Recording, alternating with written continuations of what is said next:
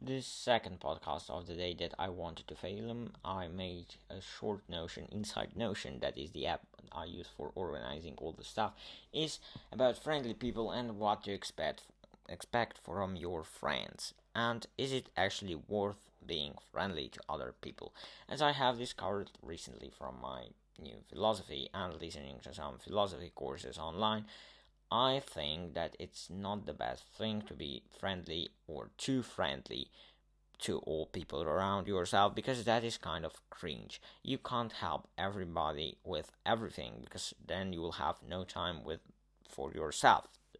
Apologies for that sentence, but you obviously have to help others. That's really a nice idea, and being friendly to others, you are probably going to receive back friendliness.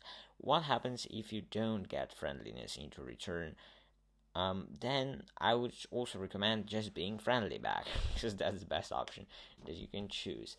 And what can you expect from your friends?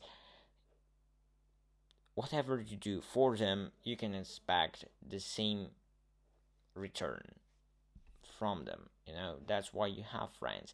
If you do some favor to them, you can expect to get the same favor in return. You know, if you lend them $5, you expect to get them back, and the same goes with other favors that can be done.